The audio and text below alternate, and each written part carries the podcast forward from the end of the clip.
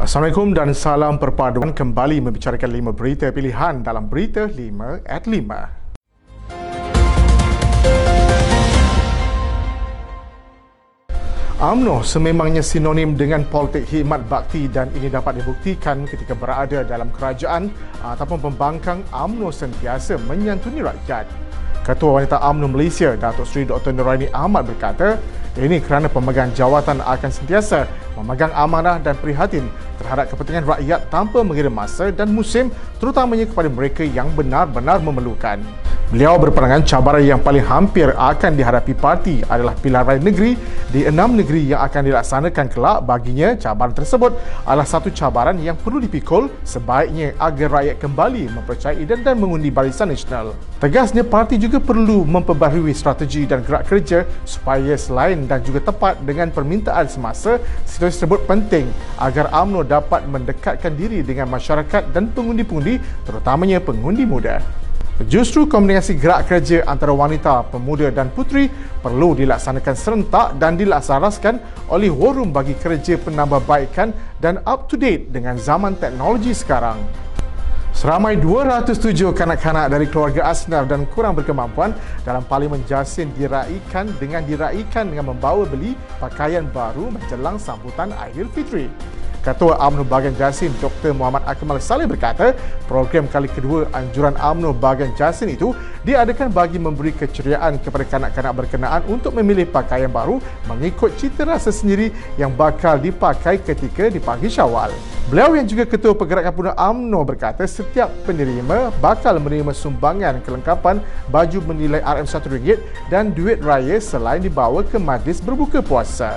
Sementara itu, keesokannya di Putrajaya, beliau bersama Barisan Esko Pemuda UMNO Malaysia berkesempatan berbuka puasa di kawasan Padang Terbuka bertempat di dataran Putrajaya bersama dengan orang ramai dengan membeli makanan bungkusan seperti pengunjung lain dan kemudiannya makan bersama-sama dan seterusnya bersama-sama membersihkan kawasan tersebut seperti sedia kala. Menteri Pelaburan Perdagangan dan Industri Tengku Datuk Seri Zafrul Abdul Aziz telah dilantik sebagai Bendahari Badan Perhubungan UMNO Negeri Selangor yang baru. Pengurusi Badan Perhubungan UMNO Negeri Selangor Datuk Megat Zulkarnain Ormardin berkata pelantikan itu dibuat semasa mesyuarat pertama Badan Perhubungan UMNO Negeri itu semalam selepas pemilihan parti selesai pada 18 Mac lalu. Katanya mesyuarat itu juga mengambil ketetapan iaitu UMNO Selangor akan terus mendukung kerajaan perpaduan dan komited untuk memastikan kerjasama dalam kerajaan ini berkekalan dan menstabilkan ekonomi negara.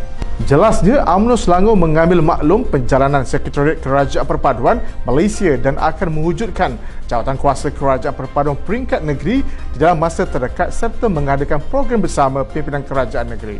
Selain itu, UMNO Selangor telah sebelah suara bersetuju dan telah menandatangani memorandum untuk memohon agar kepimpinan tertinggi AMNO membela bekas Presiden AMNO Datuk Seri Najib Tun Abdul Razak yang banyak berjasa kepada negara.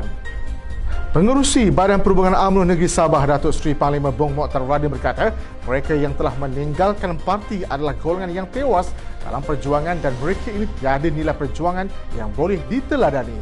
Menurut beliau, perjuangan yang sebenar ialah mereka yang mengambil tanggungjawab dan kekal bertahan pada prinsip serta pendiriannya biar apa jua keadaan, kesukaran dan cabaran. Baginya tindakan lari daripada parti jelas menunjukkan sisi sebenar diri mereka yang lain dari wadah perjuangan. Beliau yang juga ahli majlis tertinggi UMNO berkata demikian sebagai mengulas kenyataan media Ketua Menteri yang juga pengurusi Parti Gagasan Rakyat Sabah Datuk Seri Panglima Haji Ji Nur bahawa GRS terbuka menerima tiga ahli Dewan Undangan Negeri ADUN dan UMNO yang dipecat. Jelasnya tiga ADUN yang dipecat itu ialah Datuk James Ratib dari DUN Sungut, Datuk Muhammad Arsad Bistari dari DUN Temasuk dan Datuk Jasni Dayah dari DUN Pantai Dalit. Beliau yang juga ahli parlimen kena batangan berkata apa yang lebih penting seorang pejuang tidak akan pernah lari dari perjuangan asalnya yang ditunjang kepada pegangan dan prinsip apatah lagi UMNO merupakan parti keramat yang lahir dari suara rakyat serta dibina atas semangat perjuangan. Menteri Besar Pahang Datuk Seri Wan Rosdi bersetuju untuk membawa rang undang-undang RUU arti lompat parti untuk dibahaskan dalam Dewan Undangan Negeri Dun Pahang sekiranya mendapat sokongan 2 per 3 daripada ahli Dewan.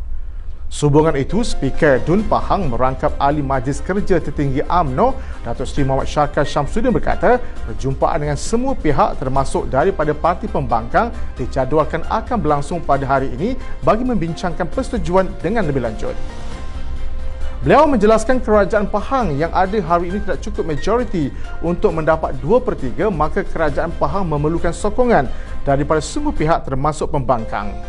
Jelasnya apabila arwah ini dibentangkan dan diluluskan maka wakil rakyat yang melompat parti akan diarahkan untuk mengosongkan kawasan tersebut dan akan diadakan perayaan kecil berdasarkan peruntukan Seksyen 6 atau A1663. Sekian daripada saya Muhammad Saiful Muhammad Sahak. Jangan lupa temu janji kita Isnin hingga Jumaat jam 5 petang 5 berita pilihan hanya di Berita 5 at 5. Assalamualaikum dan salam perpaduan.